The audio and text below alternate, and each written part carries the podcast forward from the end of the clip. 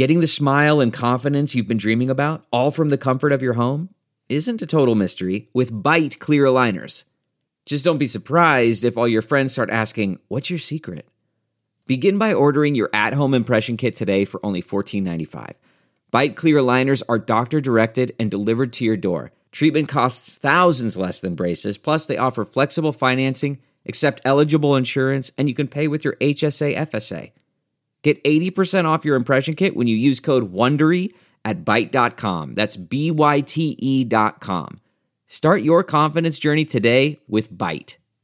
Delve into the shadows of the mind with Sleeping Dogs, a gripping murder mystery starring Academy Award winner Russell Crowe. Now available on digital. Crowe portrays an ex homicide detective unraveling a brutal murder he can't recall. Uncovering secrets from his past, he learns a chilling truth. It's best to let sleeping dogs lie. Visit sleepingdogsmovie.com slash Wondery to watch Sleeping Dogs, now on digital. That's sleepingdogsmovie.com slash Wondery. Now, when I read the princess's hand on her own stationery, saying that she prophesied her own death, she prophesied how she would die. She wasn't paranoid. She was an intelligent young woman who is informed. So, what does that mean? Does that mean she was mad? Or does it mean that she knew she was going to die? I don't know. I, I just think it's rather odd that she was here one minute and gone the next. Hello and welcome to episode 4 of Fatal Voyage Diana, Case Solved. I'm your host, former homicide cop Colin McLaren. Last time we learned how the Princess of Wales spent the last few years of her life making some very powerful and influential enemies. I think for the Queen, it was the last straw. That was the last straw. She just thought, this has got to end. I can't deal with this anymore. None of us can. Not only among the royal family, but also in the shadowy world of international arms trade. What I'm trying to say is they've got their own ways of dealing with things. And don't forget the big pharma and the oil companies, they are a law unto themselves. And they're not answerable to governments or people or anybody. In this episode, we will hear how Diana would find love again and how the media circus she had created around herself was to have unforeseen and tragic consequences. She was very much under siege for those last few years of her life. She felt judged all the time. She felt conflicted. I mean, certainly her relationship with the press is a very ambivalent one. She was hunted and tracked down by the paparazzi, and quite outrageous things were written about her in some sections of the press. After her split with Charles, Diana threw herself into her charity work, using her enormous celebrity to raise awareness for AIDS and HIV sufferers, as well as to actively campaign for an international ban on landmines. But as she outwardly seemed like a strong, confident woman taking on the world, inwardly she was becoming increasingly paranoid. Here's Diana's butler, Paul Burrell. The princess had been persecuted, undermined, misrepresented, misinterpreted all her life. And she was frightened during the last few years of her life. She thought she was being followed. She thought all her phone calls were being tapped. We pulled up the floorboards looking for listening devices. We even had someone from MI5 come in and unplug all the electric appliances and to look inside them to see if there was any possibility of tapping the princess. She was told that beams could be sent from satellites in outer space and reflected from mirrors on the inside of the palace and listened to conversations. So we took down every mirror. She wrote letters to me as well to say, I think I'm going to be bumped off on this, that, and the other. And I said yes. I mean, it did become quite a standing joke at one point.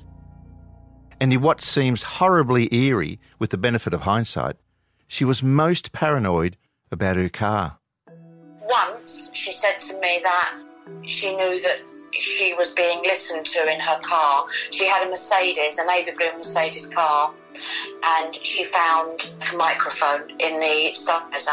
She said to me, well, I could be killed in a car accident. I said, do we not every Friday night see an accident somewhere on the M4? So it's possible we, we could be involved in an accident. She said, actually, it sounds ridiculous now, as we were sitting there in the comfort of her sitting room in Kensington Palace. She said, but I really did believe, genuinely believe, that someone was going to tamper with my car. She said, I really believe that. She said, I think I was too much of a problem. They wanted to get rid of me.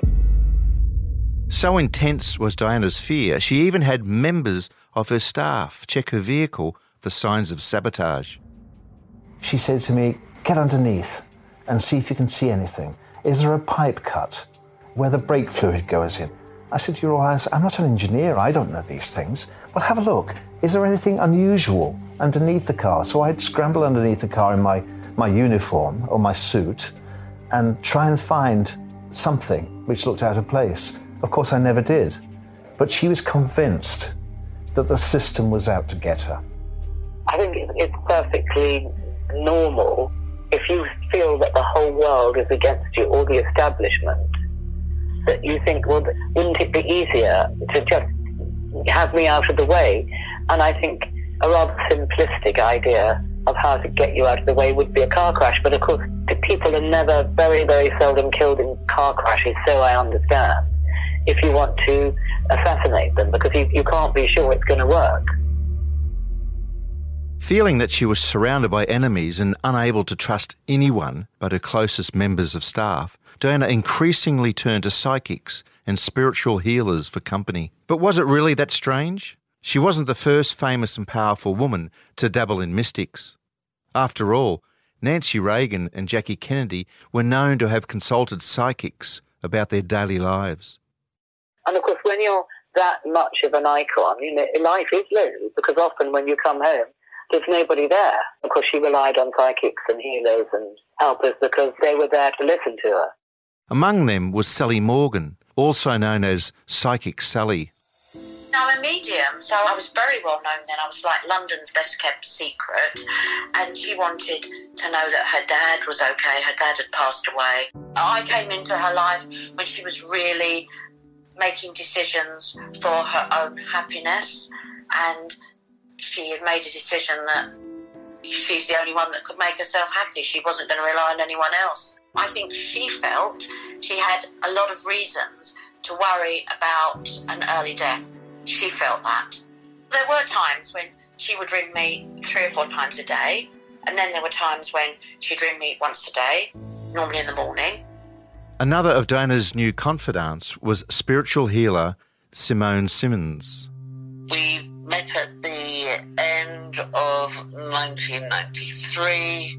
By 95, we were firm friends. 96, I mean, we literally, how would I put it? Saw each other at least five times a week. Wherever Diana was in the world, she would phone me. She wanted me to heal all sorts of famous people and put me on the phone to them. I started off as a healer. and We ended up as best friends. Diana's reliance on Simone became borderline obsessive, with the two spending hours on the phone together daily. And when Simone wasn't available, Diana would leave numerous messages on her answering machine. Here, heard for the first time in over 20 years, Simone has shared some of those messages with us. If they are a poignant and slightly unsettling reminder of Diana's voice from beyond the grave, they also give an insight into her need for what friends she could find and for them to be permanently available. Moan, it's To tennis for one hour. Got so much to tell you, but I think you might have gone ghost hopping in that house. But anyway, I'll have this thing switched back at one. Whatever, whatever. I'll catch you later. Lots of love, Moan. Bye. That was in the summer of 1995. Some 18 months later, another message shows Diana still feels the need to check in with Simone hourly, no matter what else she was doing. Moan, it's Diana. I'm in a meeting. It's three o'clock now. I'm in a, in a meeting for another hour. All went very, very well at lunch, and I'll tell you when I've finished my meeting here. Anyway, lots of love. Bye. However, the psychics did nothing to allay Diana's fears that some shadowy conspiracy was going to sabotage her car. And that paranoia reached its zenith in an extraordinary letter she wrote to her butler, Paul Burrell. She sat at her desk often late at night and wrote me notes. And this letter goes on for 10 pages. And part of it reads This is the most difficult part of my life. I fear that Charles is going to organize an accident in my car. I'm going to die of head injuries and be killed in order that he can marry Camilla. Mr. Burrell still has that letter, and as it later turned out, it was not the only time she expressed her fear in writing.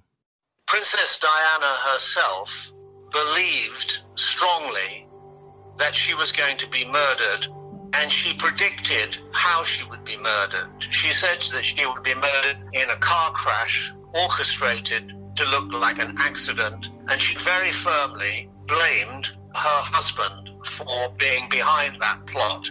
The British police hung on to that note. It's known as the Mishcon note because she gave it to her solicitor at the time that she was most worried about what she saw were plots against her. We will see in future episodes just what became of the Mishcon letter. Things were not all bleak for the princess at this time. In 1996, Diana had fallen in love again with a Muslim heart surgeon called Hasnat Khan. There is no doubt that for those last couple of years of her life, she found an absolute soulmate in Hasnat Khan. Dr. Khan was a brilliant surgeon, but who was as dedicated to his craft and his skill as a medical professional as he was to his deep affection. He was helping people as opposed to helping himself. That's what she appreciated. He was the true love of her life. I remember the day it happened. The princess had been to the Brompton Hospital to see children in the sick ward. And she said, I was coming down in the elevator, and the elevator doors opened, and there he was. And she said, You know, at that moment, I knew that he was the one. He was my Mr. Wonderful. That's what she called him. And of course, the romance started. He's not the best looking man in the world. He's not the fittest man in the world. He loves Kentucky Fried Chicken and beer. And he loves to watch the football. She says, but there's something spiritual about him. And from the moment she saw him actually in the operating theatre, performing a heart operation with someone's heart in his hand, she said, I knew that this was the man I wanted to spend the rest of my life with. Diana fell head over heels for Dr. Khan to the point where she almost literally forgot who she was. So she said to me one day, Can you arrange a secret marriage? I said, I'm not sure if I can do that. She said, Well, go and speak to your priest friend in Kensington Church Street at the Carmelite Church. So I went to speak to a good friend of mine, and I said, I have a task for you. I would like you to come to Kensington Palace and marry the Princess of Wales to Dr. Hasnat Khan. And he looked at me as if I'd gone crazy, as if I was stupid. He said, I couldn't possibly do that. It's completely impossible. She is the mother of the future King of England, and it has to be done through official channels. I went back with the news. She didn't speak to me for two days. She was totally upset. There was another obstacle to her romance with Dr. Khan. By 1997, Diana was unquestionably the most famous woman in the world and also the most photographed. Newspaper editors knew that any Diana exclusive would boost sales and were prepared to pay top dollar for the best new picture of her. Images of the princess built the empire of photographer Darren Lyons, who would go on to own one of the largest international photo agencies in the business.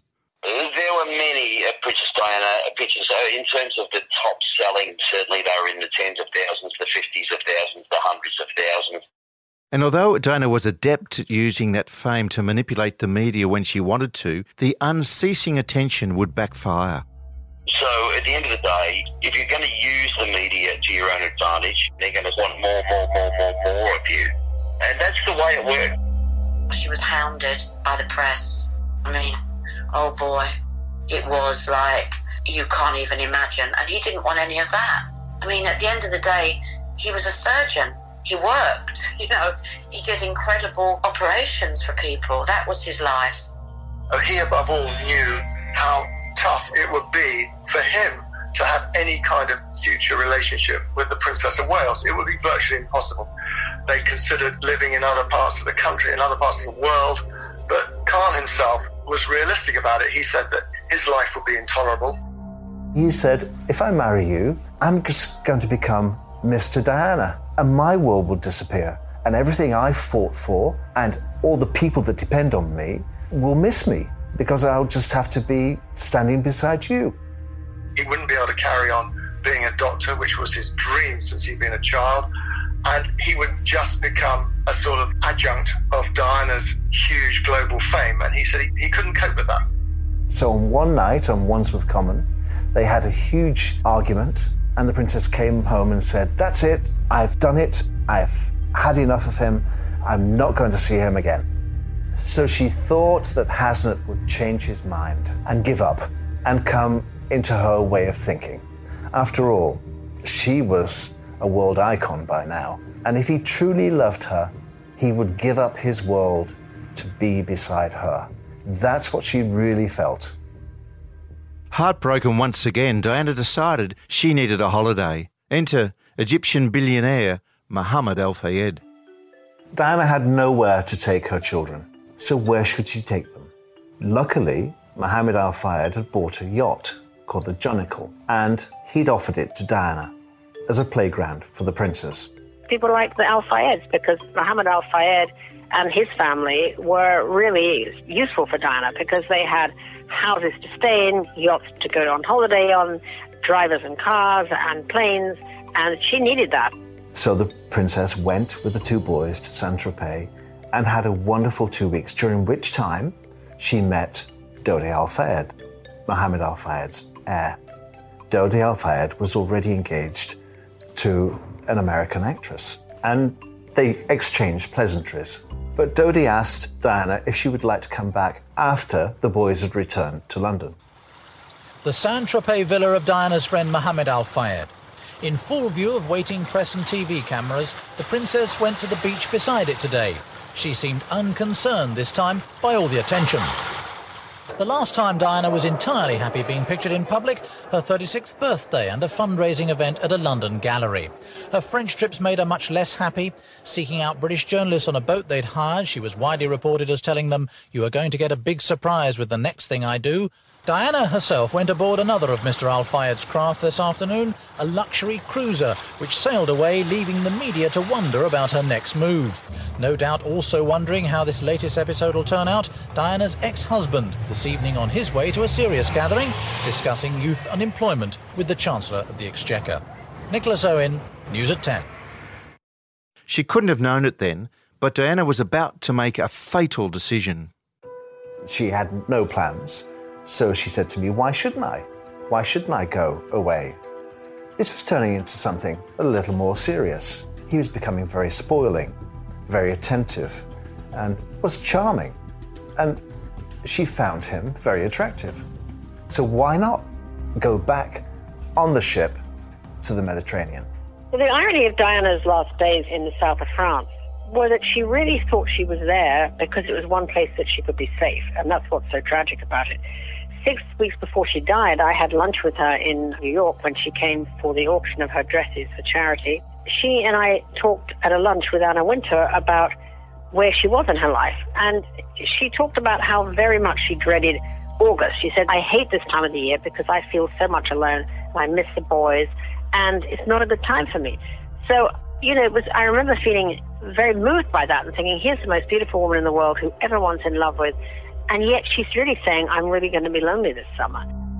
And to those who knew the princess, Diana and Dodi seemed a great match. When I read that she'd actually gone off on this cruise with Dodi Al Fayed, it all made complete sense. Here were the Al Fayeds who had a yacht to offer, they had a helicopters to offer, they had all of this private luxury to offer, they were willing to take her on for the holiday because, of course, Al Fayed loved the publicity of having Diana stay, and he was there not to conceal the fact that she was there, which is what she kind of thought was going to happen. When I saw her with Dodi, I thought, well, there at last is a man that's going to treat a princess like a princess. He was a very charming young man, really charming, and he treated Diana extremely well. And I think he was just someone that Diana could really enjoy herself with. Dodi Fayed understood her world. Dodi Fayed, although not directly, but had had a fairly privileged upbringing and had been in that world of Hollywood glamour over many years and had also been a rich man's son and had had a lot of privileges and perks growing up, lots of money and wealth around him. So he understood a bit about that sort of society. And that, Diana said to me, helped her realize that he was a guy who could take care of her. The whole affair with Hasnat Khan was conducted in the utmost secrecy. But this with Dodi was glamorous and fun and I think she was enjoying herself. I think it was as simple as that. I don't know if she was in love with him, but I don't think she can have been because she was in love with Hasnat. But it was in the open, and I think she was literally enjoying herself. However, not everyone was so excited about the apparent new romance. Prince Philip, though, of course, greatly did dislike Mohammed Al Fayed. There's no question about it. He was considered to be an extremely vulgar, extremely aggressive self promoter who was always trying to get his face in the papers with celebrities and royal family. Prince Philip regarded him as somebody who was just a social climber. Well, back then, of course, it was quite dynamite for the princess to be dating a Muslim man anyway. And the royal family didn't understand why Diana was doing this in such a public way. As far as they were concerned, it was embarrassing. As soon as Dodi came into her life, where she would like go on holiday, she never saw me. I don't think she wanted to hear what I would say, which was basically, this is going to end in tears. And boy, didn't it. I remember saying to her sister, Sarah, that this will end in tears. However, for the paparazzi, Diana and Dodi was a sensational story. And it seems that, for a while at least, the couple were not doing much to hide from the attention their summer romance was creating. I know certainly the last days of her life in Saint Tropez, the week she spent on the Donegal, we were doing hundreds and hundreds of thousands of pounds daily in sales on uh, the Donegal and even on non-exclusive pitches. Mohammed Al Fayed was constantly tipping off the press about the whereabouts of the Princess of Wales in that last tour. But there were also moments when Diana was tipping off the paparazzi also. She was actually helping the media by telling them where she would be at any one time and she had a relationship with several photographers. Jason Fraser was another one at the time He used to get very big exclusive and, and at times also worked uh, closely with uh, the Princess of Wales through different deals that the Princess of Wales had time. Why would Diana encourage the paparazzi feeding frenzy? Once again, she was using the press as her weapon. She wanted certain photographs of herself with Dodi, where she was embracing Dodi and where she was frolicking with Dodi, to get out and be plastered in the tabloids to make Charles jealous and to make Dr. Hasnat Khan jealous. And that's why she found Jason Fraser, the photographer, when she was on the boat with Dodi. And there was one long lens picture in particular that made headlines worldwide. Here's Paul Burrell. So, on one occasion, she said, Watch closely, I'll be on deck very soon. That's when we had the kiss photograph. Then watch again, and that's when I'll be on the end of the springboard photograph. But really, in my mind, all these pictures were to create tabloid news. It was to take the front page away from Charles and Camilla, but it was also for another reason. It was to indicate to another Muslim man in her life, Hasnat Khan, of what she was doing, who she was with, and where she was in the world. It was a sort of a, a woman's way of trying to win back her love. She rang me and said, Has Hasnat seen the pictures of me on the boat? I said, Yes, of course he has. He goes to the newsagents every morning on the way to surgery and picks up the papers. You know he's seen them. Well, what does he say? I said, He's not very happy with you. And he says, You should come home. She says, Well, I'll stay a little while longer. And see how it pans out. This was a kind of terrible, toxic mix of motivations that was going around in Diana's head at that time, leading her to do all kinds of reckless things that she shouldn't, namely go back into Paris with Dodi, drive through the streets with him. The press knew that she was there, go into the Ritz Hotel. I mean, these are very public places with tons of press around, and it was a madness to be in these kind of venues in the height of summer with Dodi Al Fayed.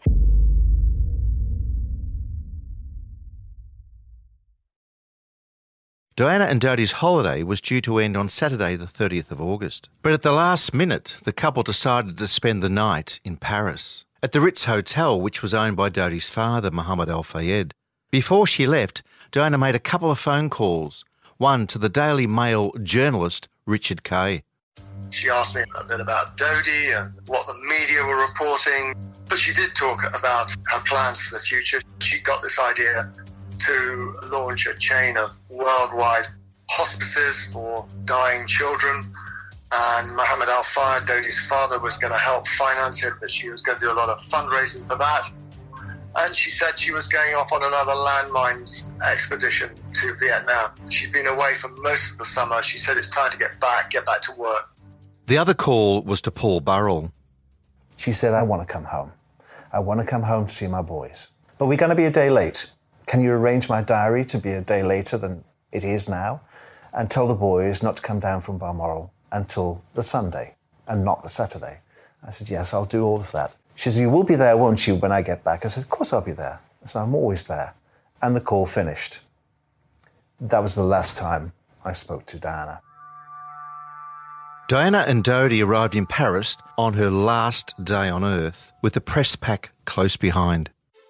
There was a feeding frenzy which began with that picture of the kiss on the boat. The media were locked in and they wanted more. So they followed the princess all the way to Paris. And they were determined to get a picture of their own. Every single photographer wanted their own picture of the princess, which would be their property the press always on her tail.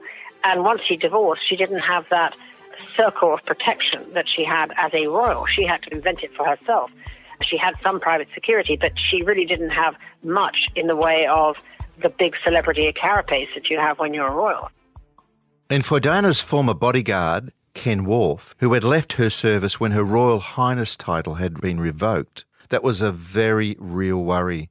He remembers trying to warn the princess. And wherever you go, whether it be in this country or abroad, you will always be Diana, the Princess of Wales. Nothing's going to change that. You'll always be tracked down because of who you are, what you've done, and where you've been. I said, don't give up the security afforded by Scotland Yard because I said, we understand how it works. We understand how you work. And it's never let you down. Anyway, that was ignored. I, I've often thought about that. And there's only one person that could have turned that around. Because had the Queen herself, and this is purely my belief, had Her Majesty the Queen said to Diana, look, yes, I know you're going through a difficult time, but it's important that you retain the services of Scotland Yard.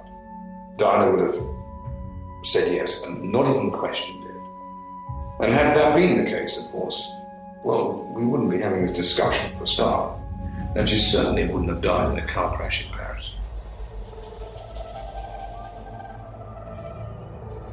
Next time on Fatal Voyage, Diana, case solved.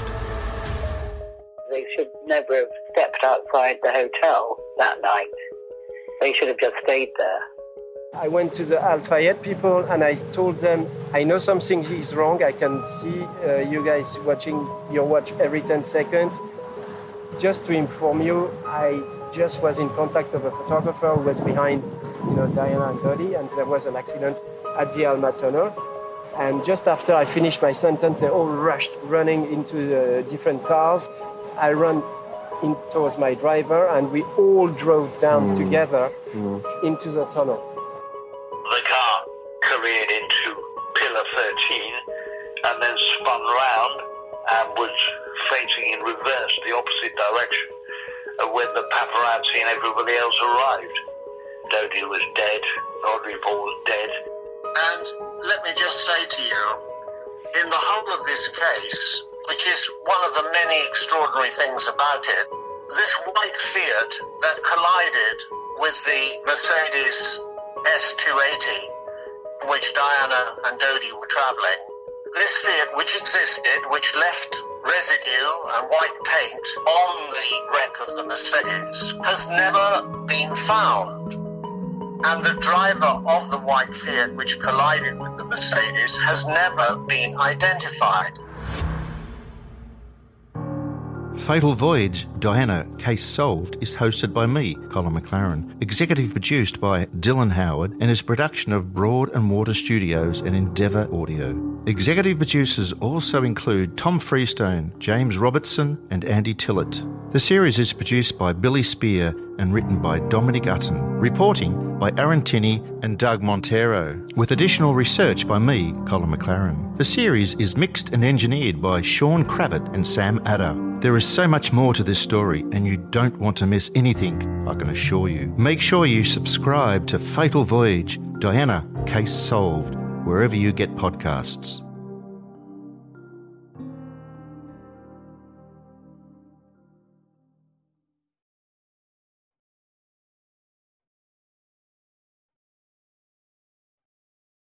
Audible is the destination for thrilling audio entertainment. Allow your imagination to be piqued by stories that are brought to life through captivating sound design, eerie soundscapes, and dynamic performances. As an Audible member, you'll be able to keep your heart rate up month after month because you can choose one title a month to keep from the entire catalog, including the latest bestsellers and new releases. If you're in the mood for a shocking psychological thriller, check out None of This Is True by Lisa Jewell. Embrace brand new exclusive thrillers from best-selling authors who are guaranteed to keep you gripped. New members can try Audible free for 30 days. Visit audible.com slash thrill or text thrill to 500 500. That's audible.com slash thrill or text thrill to 500 500.